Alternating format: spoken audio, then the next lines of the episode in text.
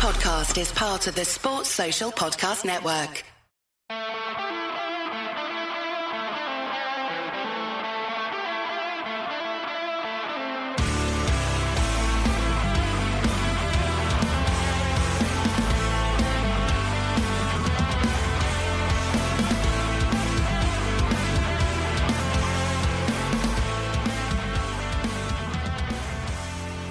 What's good, boys and girls? Welcome back to the Two Footed Podcast. It is Tuesday, the 29th of December. Hope you've all had a very good Christmas. We're brought to you by EPLindex.com in association representing sponsor Liberty Shield. Liberty Shield is a VPN provider, so do check out their services at libertyshield.com and use the code EPLVPN to get 20% off at checkout. There were a lot of games while we were away for a few days. Uh, we had a full 10 games at the weekend and obviously then Monday's games as well to have a quick glance back at. We'll launch straight in. There's no point in messing around. Uh, first game on Boxing Day was Leicester City against Manchester United. This turned out to be quite an entertaining game. Two teams that play good attacking football, two teams that defensively have some issues. Uh, we end up with a 2 2 draw. Uh, Harvey Barnes cancelled out Marcus Rashford's opener, and then Bruno Fernandes put United 2 1 ahead before an Axel Tuanzebe own goal.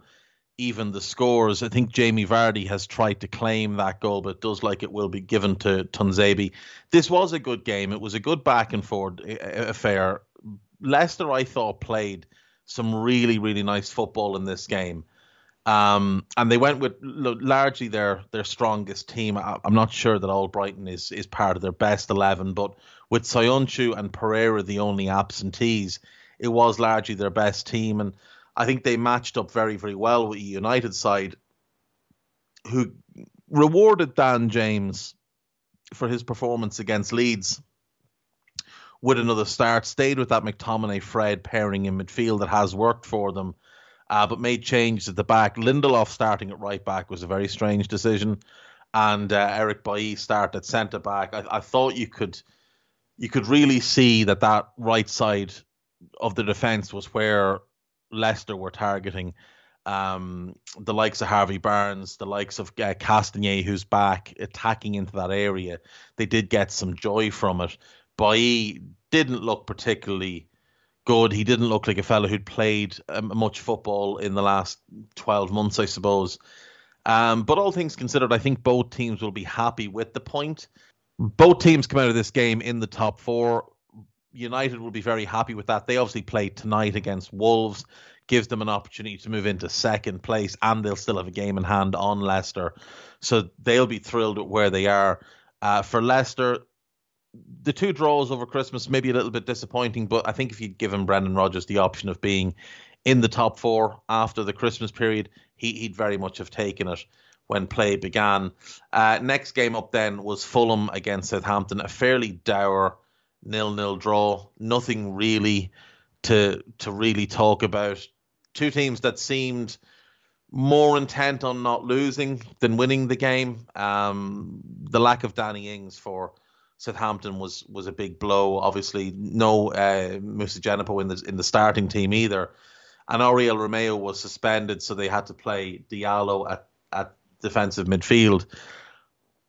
Fulham will be happy with this point because Southampton have been, you know, riding fairly high this year, and for Fulham, every point picked up is is going to help them in in their battle to stay up. Uh, another good performance uh, from Zambo Anguissa. I thought he was the best player on the park again. And if a team comes in for for him in January, it wouldn't surprise me. It would surprise me if Fulham were listening to bids, but it wouldn't surprise me if someone at least called about him. He has been great for them this year. Um, next up then was Aston Villa against Crystal Palace. Palace off the back of that 7 0 defeat to Liverpool were looking for a reaction, and unfortunately they didn't get it. Bertrand Traore put Villa 1 0 up after five minutes. Really good goal, got in the end of a nice move. And then things got strange. Tyrone Mings was sent off um, for a second bookable offence, a very stupid bookable offence. Just gets caught out of position and starts pulling and dragging out of people. It's it's something he's been guilty of for a while. But you would think that one 0 down against ten men, you would think Palace would have something to offer, but they didn't. They just capitulated themselves. Um, no real explanation for it. I'm not really sure how or why, but they just fell apart.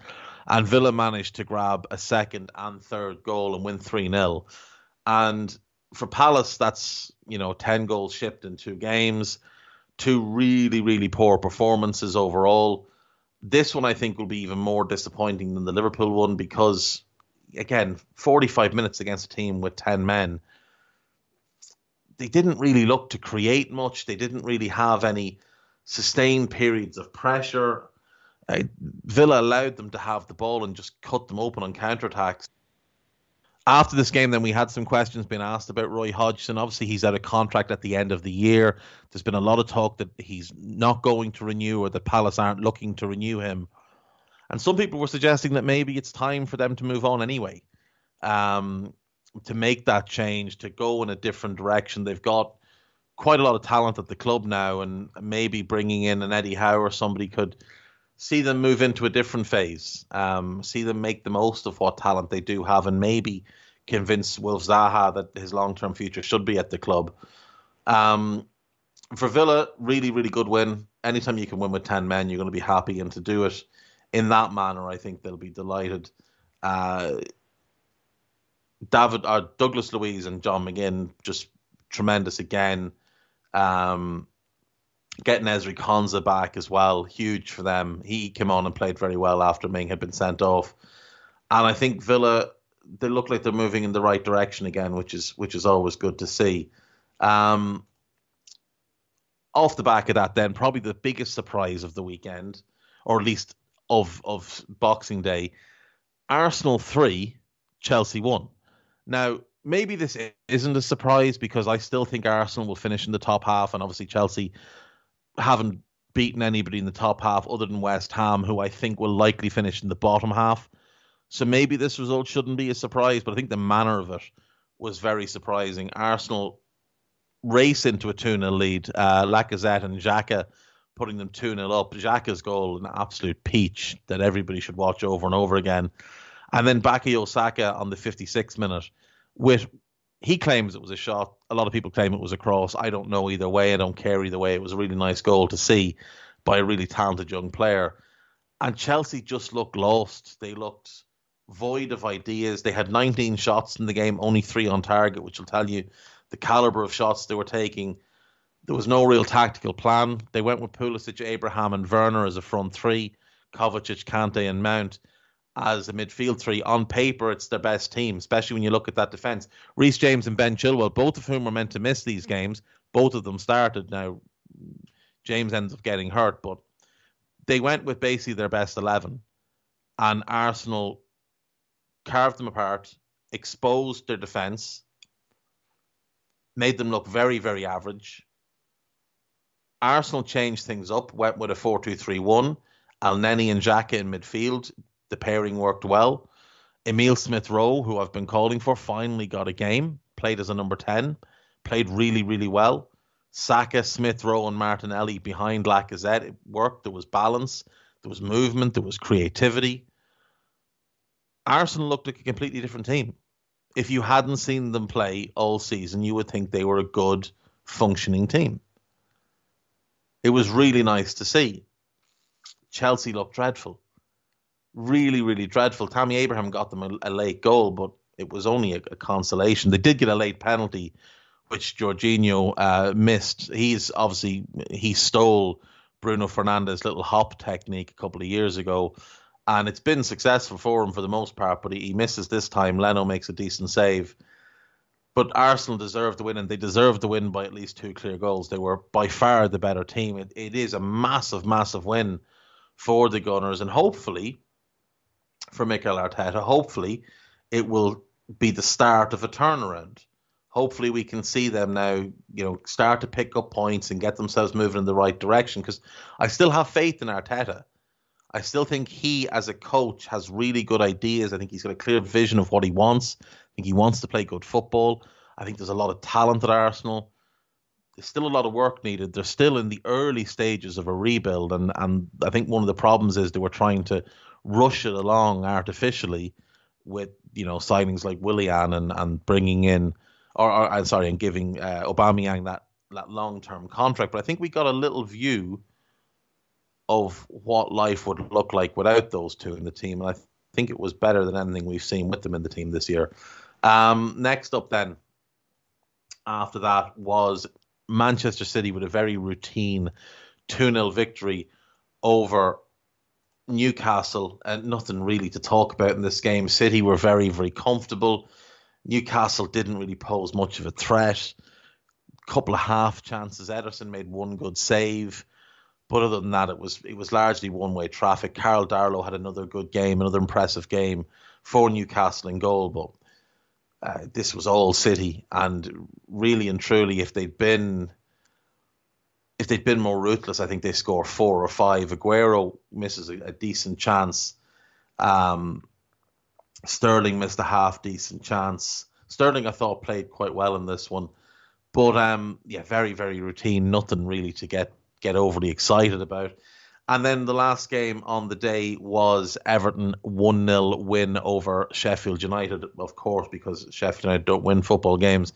And then he draw once every seven games or so. So this was bound to be an Everton win, but they did leave it late with Gylfi Sigurdsson scoring a winner in the uh, the 80th minute.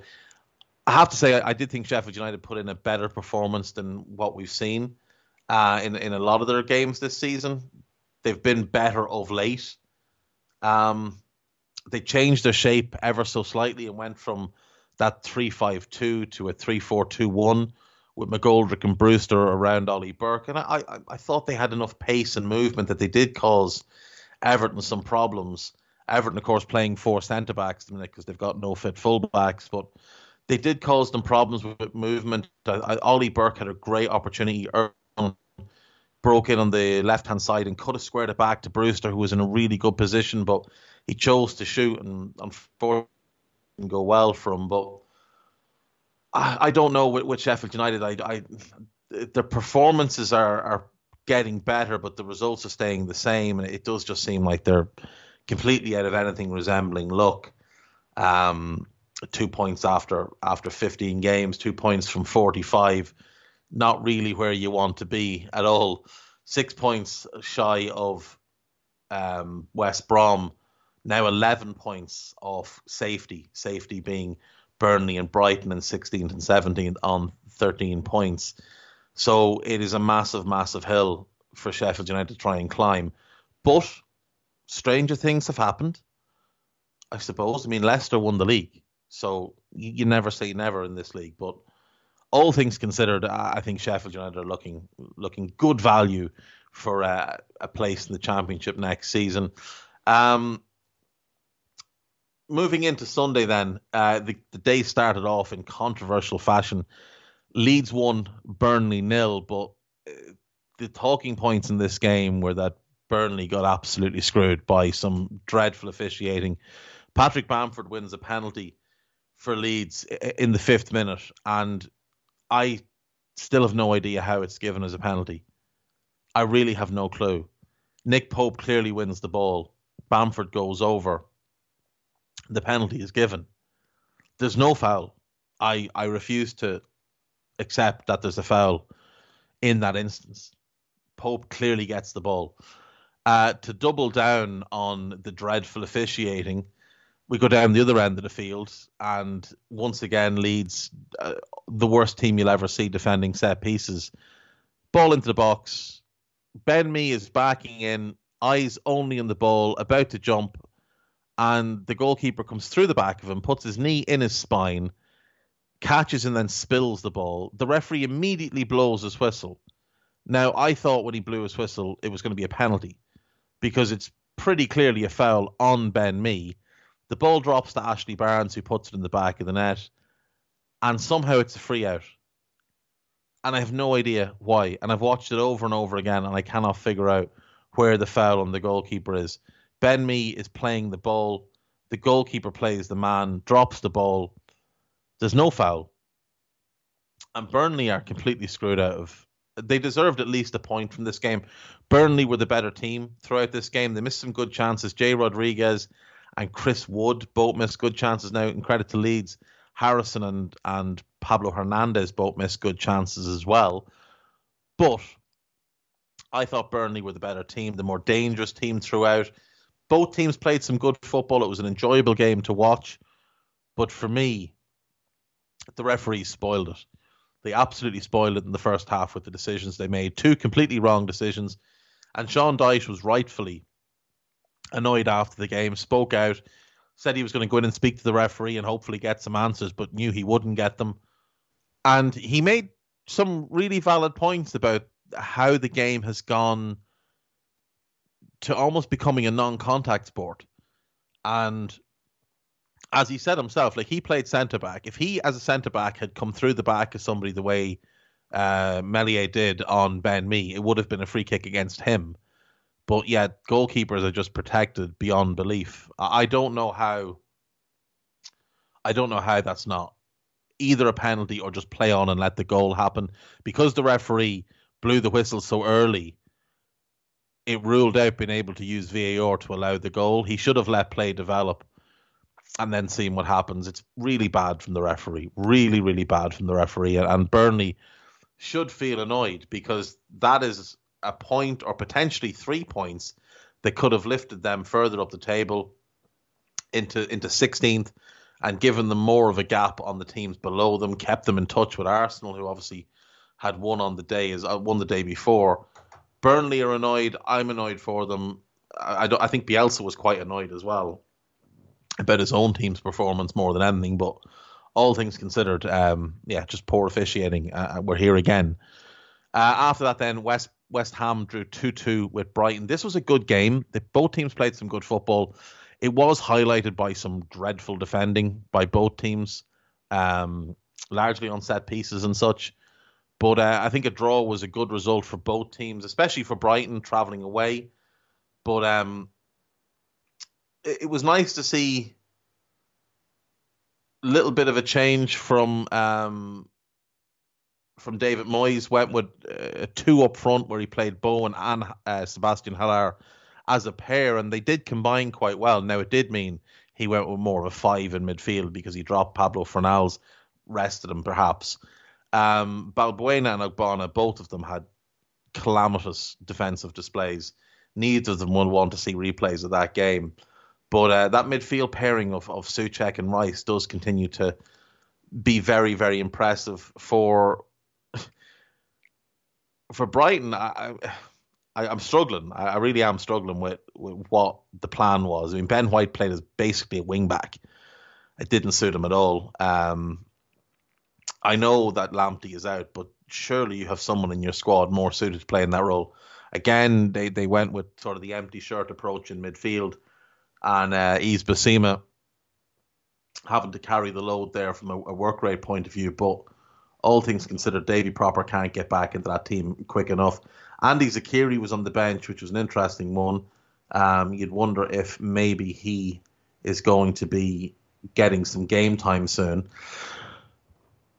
It, it highlighted Brighton's need for a front man, for a target man, for somebody that can hold the play up and allow Maupay and Trossard and Mac Allister whenever he's going to get games.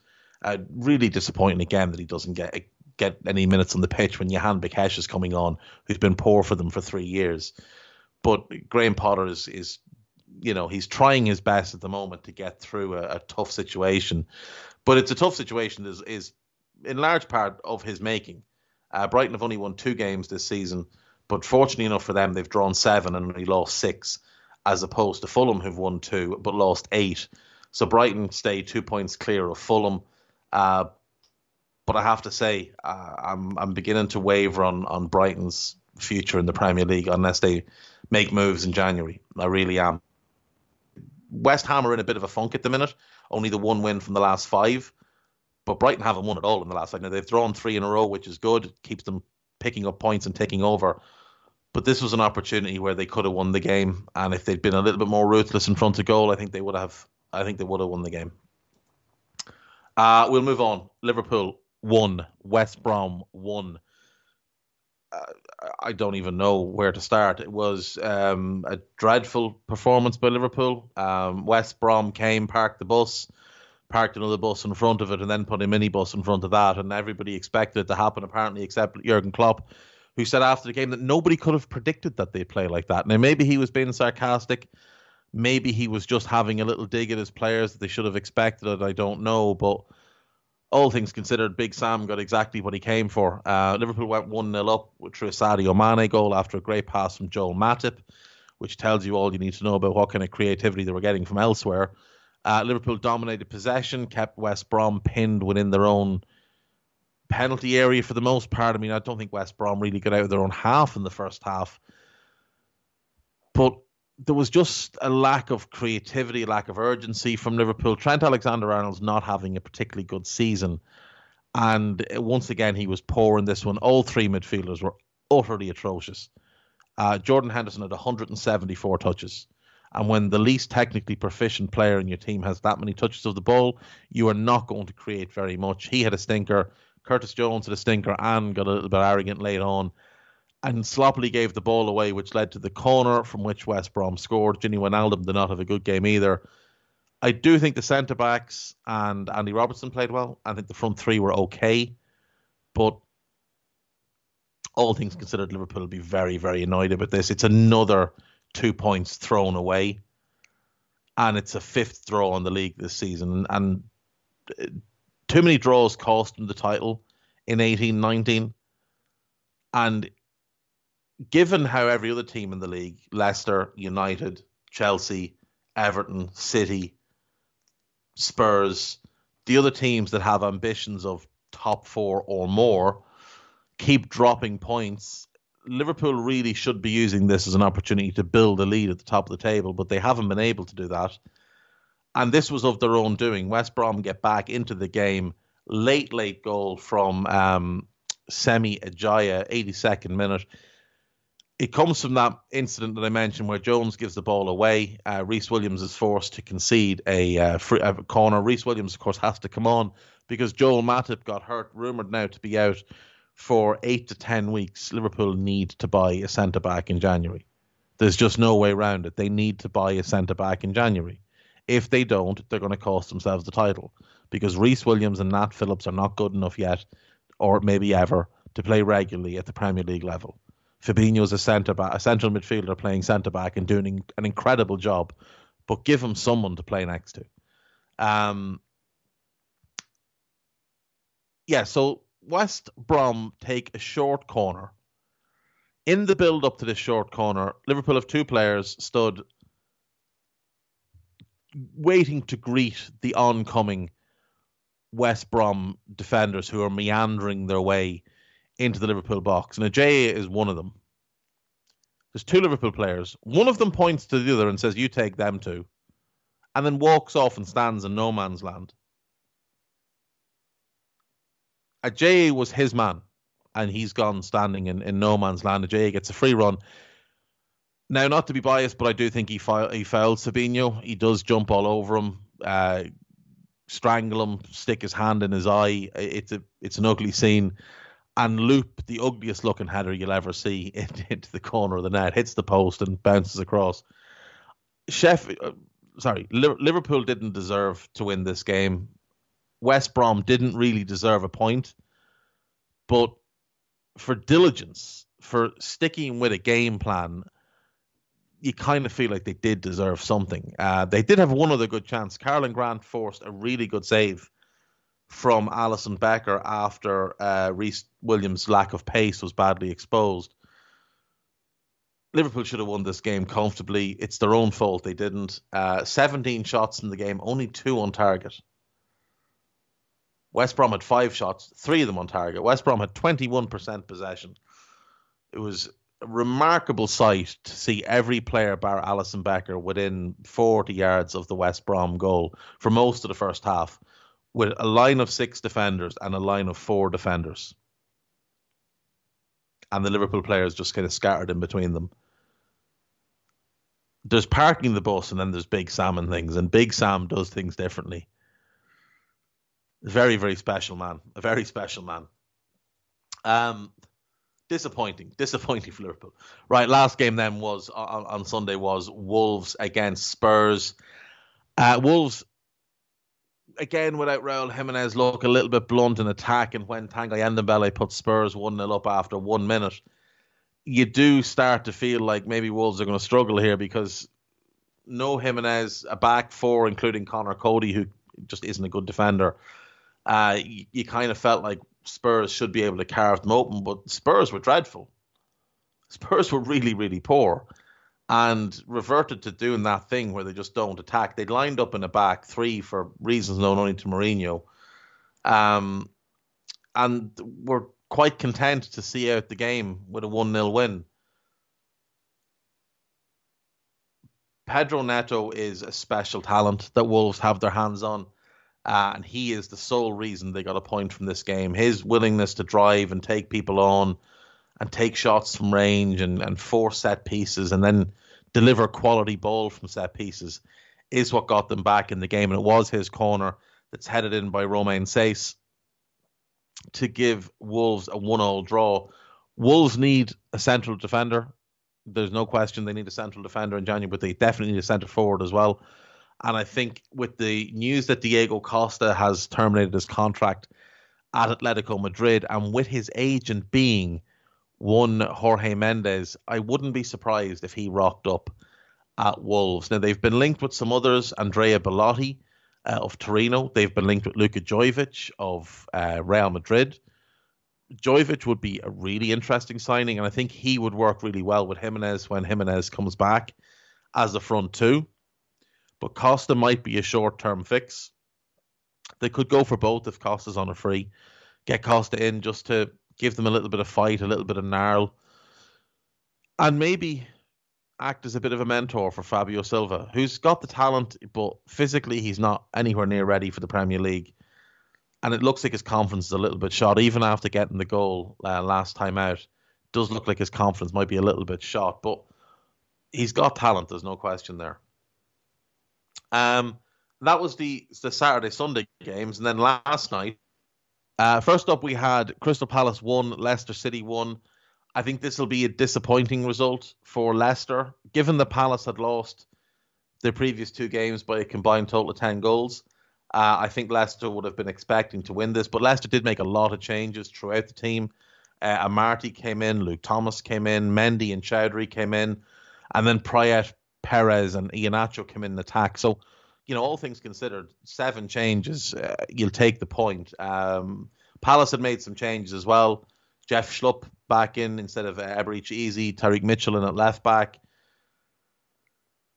Jairo Riedewald, another he's a he's another good player there, and he's one that's often overlooked, and I've overlooked him as well a few times. But as a holding midfielder, I really like him. I think he works really well. Now he doesn't work as a centre back in the Premier League. I'm not sure why. It just has never worked for him.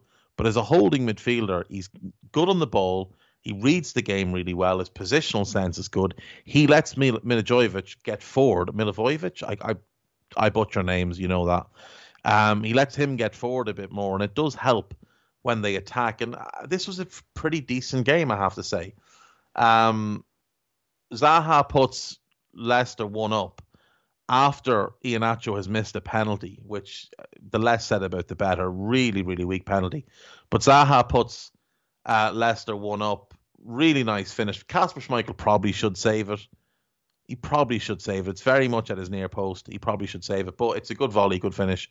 Harvey Barnes goals in back-to-back games. He's he's he's a really good player. He's a really special player. I mentioned Neto in the last game. Harvey Barnes is up there with him as well, one of the best young players in the league. The type of player who could play for any club and improve them. He's a, very, very talented player. And if he keeps playing like he has been, I think he's definitely going to have a big future and he's definitely going to play for England um, before too long. Um, like I say, I think Leicester will be a little bit disappointed with this result, uh, but they are second, so they can't be too upset with that. For Palace, 13th is about where Roy wants them to be. Um, you know, minus nine goal difference is probably not not not ideal for for Roy, but he'd like to be about minus four. That's normally where Roy's comfort zone is. But all things considered, I think Leicester will be a little bit disappointed with the two draws, but happy with the league position. So for Leicester, the next run of games is Newcastle away on the the third of January, Then they get Stoke in the cup. Then they get Southampton at home in the league, Chelsea at home in the league, Everton away, and Leeds at home. That rounds out their January. That is a very tough month. Five games there, none of them easy. Three at home, um, and probably the three that they'd want at home being Southampton, uh, Chelsea, and Leeds. That Everton game will be tough. The Newcastle game will be tough. Uh, life is going to get difficult for for Brendan and his boys very quickly. They're going to need to make sure they're on their game.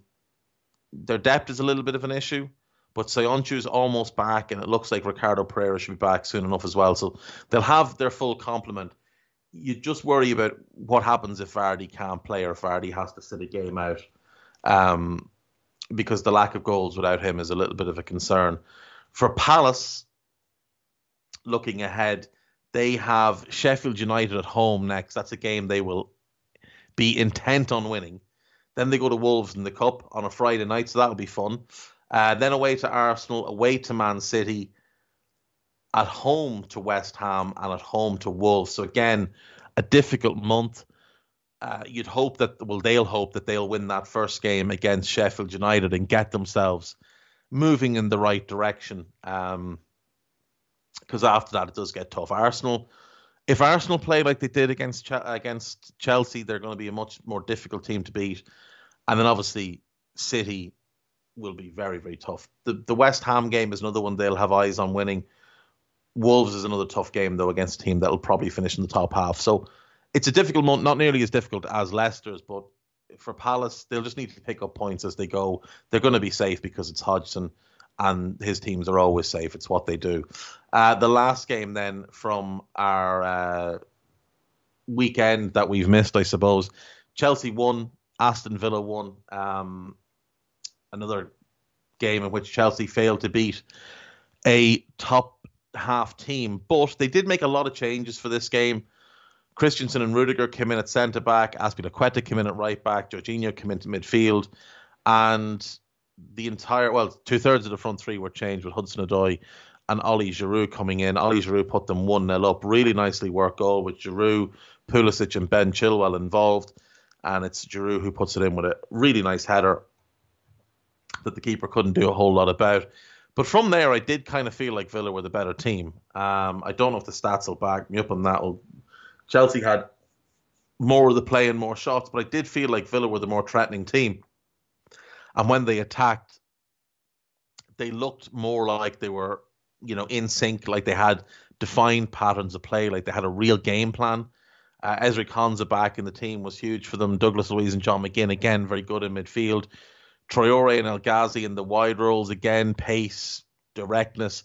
Grealish floating about, doing what Grealish does. It all worked very, very well, and I thought Matty Cash and Matt Targett both had good games as well. Um, they get themselves back into the game with a, a an Anwar El Ghazi goal. He's now I think he's got four and five games or something like that of of late, and since getting back in the team, he's you know proving that he belongs. He had been out of favour early in the season when Trezeguet, Watkins, and Grealish in a in a front three was the way, and then Traore had arrived, and you thought, well, that's El Ghazi pushed to the fifth attacker at best, but he's in the team, he's scoring goals, he's playing well and a, another good finish. A um, little bit of controversy about this one. So Grealish has a coming together with Andreas Christensen, and it looks like Grealish leaves his foot in a little bit. Both of them hit the deck like a ton of bricks. When the free kick is not given, Grealish immediately bounces back up to his feet and he's absolutely fine, despite having looked like a sniper had taken him out only mere seconds beforehand. Uh, Villa play on, and Christensen is still down in a heap on the ground. Um, it's a good cross in from the right hand side, and El Ghazi puts the ball through Mendy's legs when you really want your keeper doing a bit better. Mendy had some really, really poor moments in both the Arsenal and Villa games. He looked terrible on crosses. His decision making was not good. His judgment was not good. Uh, his positioning was not good, and he was coming off his line at weird times. I think Villa, I think sorry, Chelsea still have a goalkeeping uh, problem. I said when they signed him, he's yeah, he, he's better than better than Kepa is at the moment, but he's not he's not a championship winning or a, a title winning goalkeeper. You're not winning the league with with Edouard Mendy in goal. No way. Um, I thought Christensen Rudiger actually played quite Christensen and Rudiger quite played quite well in front of him. That's a partnership that they've had in the past. It's a partnership that works quite well together. Rudiger's aggression and athleticism and dominance in the air, and Christensen's sort of more the one that reads the game and talks everybody through, and you know does the little small in between bits, and much better one v one defender than Rudiger. But all things considered, I thought they played quite well, but were let down by a goalkeeper who just he's a great athlete. He's he's really good shot stopper. He's really aggressive on crosses, but he flaps at a lot of things. He palms things into eh, back into play in dangerous positions. His judgment is way off, and he doesn't fill me with confidence with his feet either. So.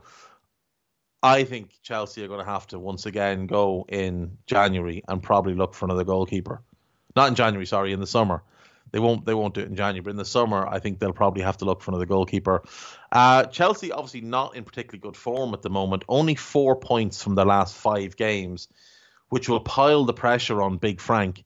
Um, up next for Chelsea is Manchester City. Now, that game's in doubt. We'll get to that in a second. Then they get Morecambe in the cup. That's a nice, easy one. They go to Fulham, which should be a win. Fulham are in the bottom half, so you'd expect Chelsea to win, but it's a local derby. Chelsea, uh, Fulham are a little bit feisty at the moment. Then they go to Leicester. Then they play Wolves, and then it's Burnley. Now, based on how they've played this season, they will probably beat Fulham and Burnley. Maybe Wolves because Wolves are currently 11th. But there's probably a couple of defeats in there as well um, because it's top half teams.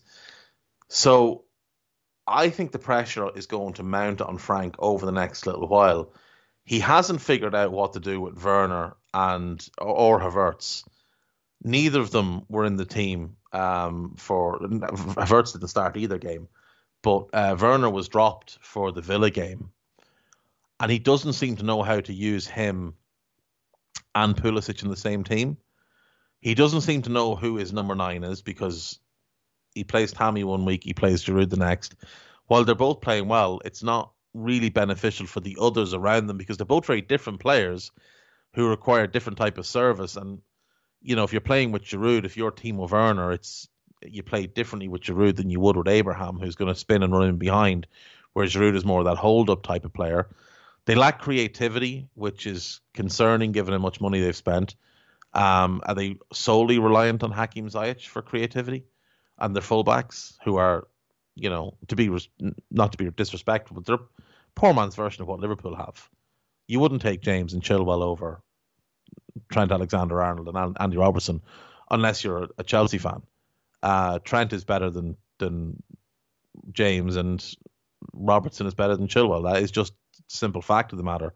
They're good players, but you don't want to be reliant on them. You can't surely just be relying on Hakim Ziyech like I say, hasn't figured out how to use Havertz, hasn't figured out how to use Werner. I've said before, I don't think he planned to sign either of them. I think they were both opportunistic signings. But I mean, you have them there. You're going to have to figure out ways to use them. You've got to figure out how to get as many of your best players on the pitch as possible. The problem for them is that the best way to do it is probably to play either a 4 4 2 with a box midfield or a 4 4 2 with out and out wingers. They don't have the centre midfield pairing to play that, to play either of those shapes. And there's obviously still issues at centre back, still issues in goal. They're a long way from the finished product, and they've spent an awful lot of money to get halfway there. Um, I do think Frank's job is probably under more threat than people think, and I'd imagine that a certain move by Paris Saint Germain in recent weeks, uh, recent days, I should say, has opened up some line of communication within Chelsea's upper echelons about whether or not they have the right man in charge. Um, so as I mentioned, the Chelsea, oh sorry, the, the in terms of what Villa have next, uh, Villa are up to fifth, which is great for them. They have United next on Friday. That's obviously a big game. Then they have Liverpool in the cup. Liverpool will play their their children and the reserves, and no senior player will play. Uh, then it's Spurs, then Everton, then Burnley, and then Southampton. That is a horrible run of games for them that might be one of the toughest January schedules that anybody in the league has.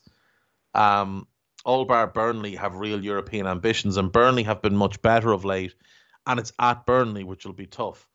So it wouldn't surprise me if Villa see a little bit of a dip here and maybe drop off just a little bit, but at the same time, they're good enough to compete in each and every one of those games, and they currently sit fifth with their game in hand uh, on Liverpool. They, if they were to win that, they would only be three points behind the Premier League champions. Um, yeah, I mentioned the Chelsea City game. That game is in doubt because City versus Everton was called off yesterday after a COVID outbreak at City, where I think it's five players and two staff were uh, tested positive. That's the same as what happened with Newcastle. So obviously, this game, as with Newcastle Villa, was called off by the Premier League. Now, lots of people are trying to complain about this, say that the rules very clearly state that if a team refuses to play, uh, they will basically forfeit the game. City didn't didn't refuse to play. City were going to play. The Premier League made the decision. Now, yes, they made the decision late, as opposed to the Villa Newcastle game where they gave them like two days' notice. They gave the players four or the, the teams four hours notice in this one but it is what it is. It's a it's a fluid situation. Not every situation is going to be the same. Not every game is the same. So I think the Premier League made the right decision. Uh, I think it it probably is going to put the, the Chelsea game in doubt though, and may even put their uh, EFL Capital One Carabao Rumbelows Milk Cup or whatever it's called game with Manchester United on the sixth into doubt. It doesn't help City at all it does not help them at all because this is just more games that are going to get added to the back end of their season when they're already going to have a, a, a, lot of games to play. Like they're going to be in the Champions League, they'll probably be still in the FA Cup. The League Cup final got moved to April. They're going to have all these league games to now make up. City are going to end up with a week where they play something like Saturday, Tuesday, Thursday, Sunday, or Friday, Monday, or something like that. They're going to play four games in like nine, ten days at some point, and it's going to be horrible for them. So this doesn't help them at all. Uh, so for the people saying, "Oh, they're just trying to help City," they're not helping City at all. This is the exact opposite of helping City. City would much rather have gone and played Everton and even gotten a draw than have to play that game at some point in April when they've already got. Remember that Villa game that was ca- called off at the start of the season. They've got that to come in as well. So City are not happy about the fixture congestion. Everton are not happy at all, and that's fair enough. They're they're entitled to be upset, but have a little bit of class, lads. Just a small bit of class wouldn't go wouldn't go amiss. Uh, speaking of a lack of class, actually, so Dean Smith played largely the same team against Chelsea that he had against Palace, and then he came out afterwards and basically said he'd never made a substitution due to exhaustion, which number one is a lie. Uh, and number two, just would fly in the face of you looking after your players. The same Dean Smith, by the way, was complaining about player fatigue in July. So to say that he's never made a change about exha- due to exhaustion It's just nonsense. Like he's always complaining about something. And then Gary Lineker chimed in and was like, "Oh, I wanted to play every game. I didn't want games off." First of all, Gary Lineker ran about four kilometers per game. He was notoriously lazy on the pitch when he didn't have the ball or his team didn't have the ball. He did zero defensive work, waited for a team to get the ball, and just ran in behind the centre backs. That's what Gary Lineker's game was. Secondly, Gary Lineker was regularly substituted on about 60 minutes. So I don't know what he's really talking about. Gary Lineker didn't play in an era with the pace of play we have today. He didn't play in Europe for the majority because he was at clubs that weren't in Europe, uh, and if they were, they were out early.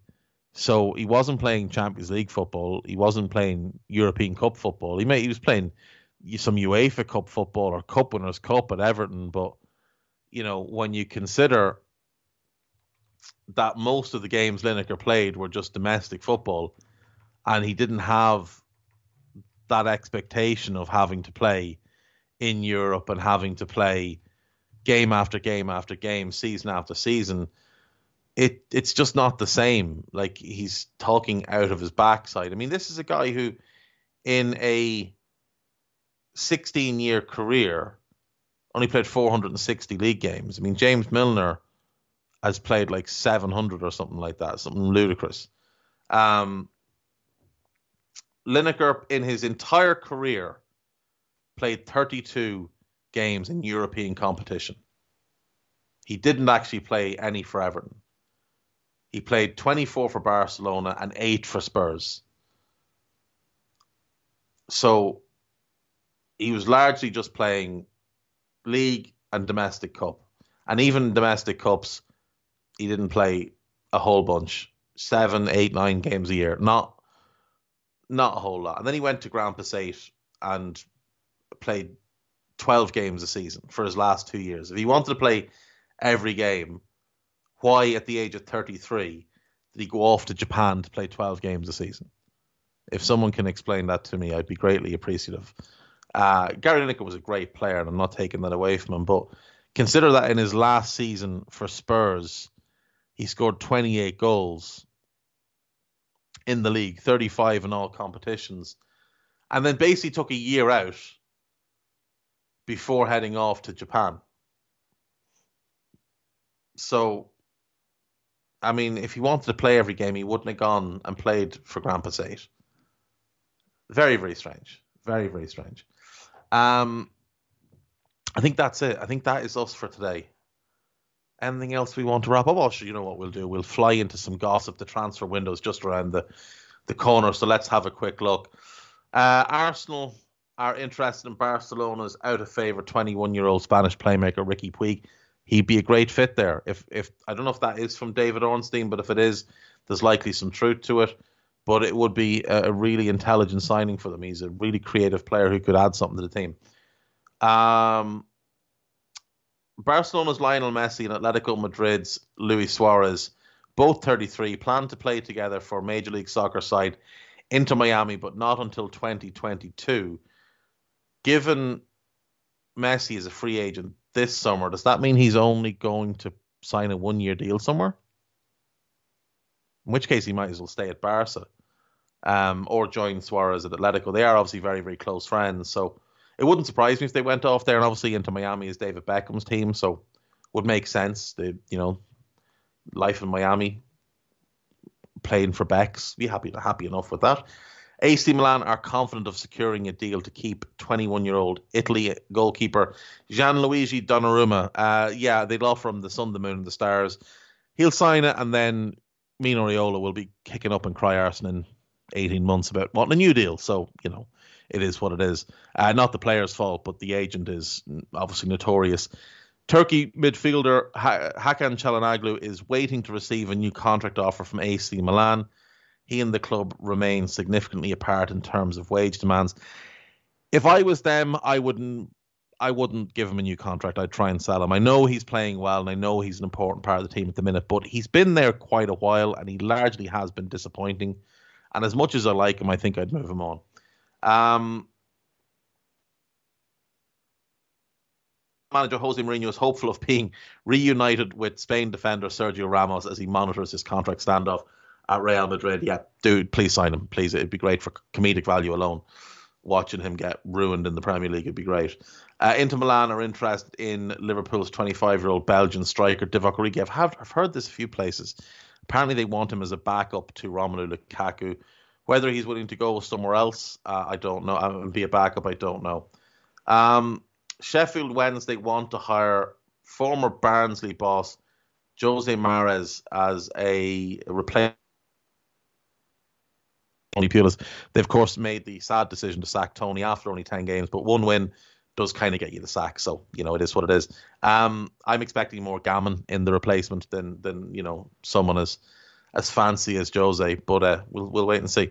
Uh, former Paris Saint Germain manager Thomas Tuchel is in line to succeed under pressure. Frank Lampard again. This is one doing the rounds, and this would not surprise me at all. I think this would be for Chelsea. I think that's a, a, a move that makes sense. I mean, Frank just isn't up to the task. Simple as that. Tuchel is is one of the better attacking coaches in Europe. Um, and if he can just get along with people for change, I think that could work out quite well for him. Um, Spain midfielder Isco is likely to leave Real Madrid for the Premier League rather than Serie A, with Arsenal and Everton keen on the 28 year old playmaker. if Arsenal are going to play a 4 3 1, then maybe for Everton, I don't know where he'd play because you can't play him in midfield three because he won't work. He won't run. He just stands about waiting for the ball. Aston Villa could move for Inter Milan's Uruguayan midfielder Matías Vecino in January. If they need someone for depth, sure. I, I don't think they have a need in central midfield. Um, even if they go back to the back to the midfield three, which I expect them to do once Barkley's back, Barkley, Luiz, McGinn, then they've got Hourihane, Marvelous Nakamba, uh, the young Ramsey kid. I don't see a need for a midfielder at Villa. Uh, centre back can see a need for a centre back. Someone next to Konsa is what they need. Uh, Newcastle are likely to rely on loan signings in January with Manchester United's Brandon Williams among the names mentioned. He has been linked with everybody. Absolutely everybody. There's going to be a queue to get Brandon Williams in January. Poor lad won't know what to do with himself.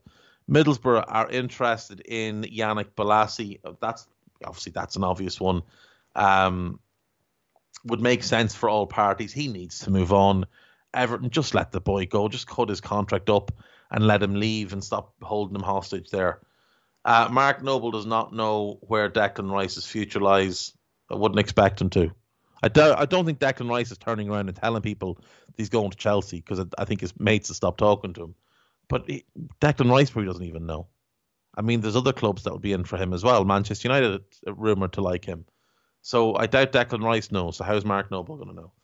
Uh, a deal to take over Burnley is set to be completed at the end of the week, which will give manager Sean Dyche a boost as he bids to strengthen his squad in January. Hopefully, hopefully, hopefully, there's some money put into that squad because with Sean Dyche, he will make the most of every penny he's given as long as he doesn't sign any defenders from Middlesbrough. Just don't sign centre backs from Middlesbrough and you'll be fine.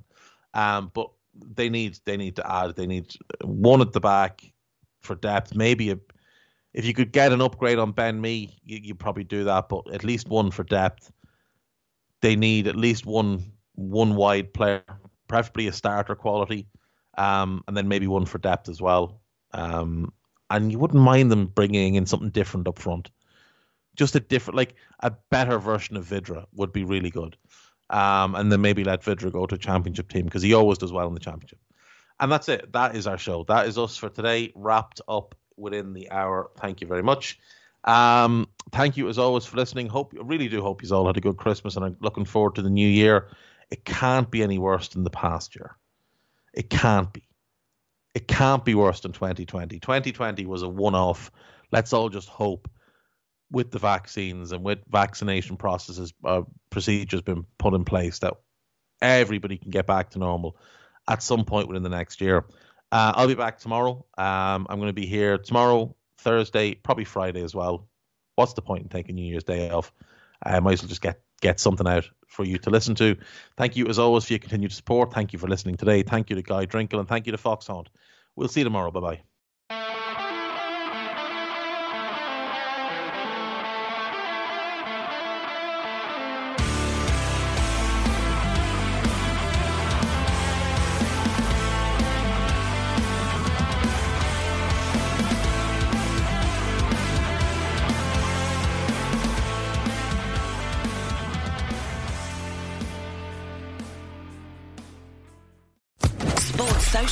Podcast Network.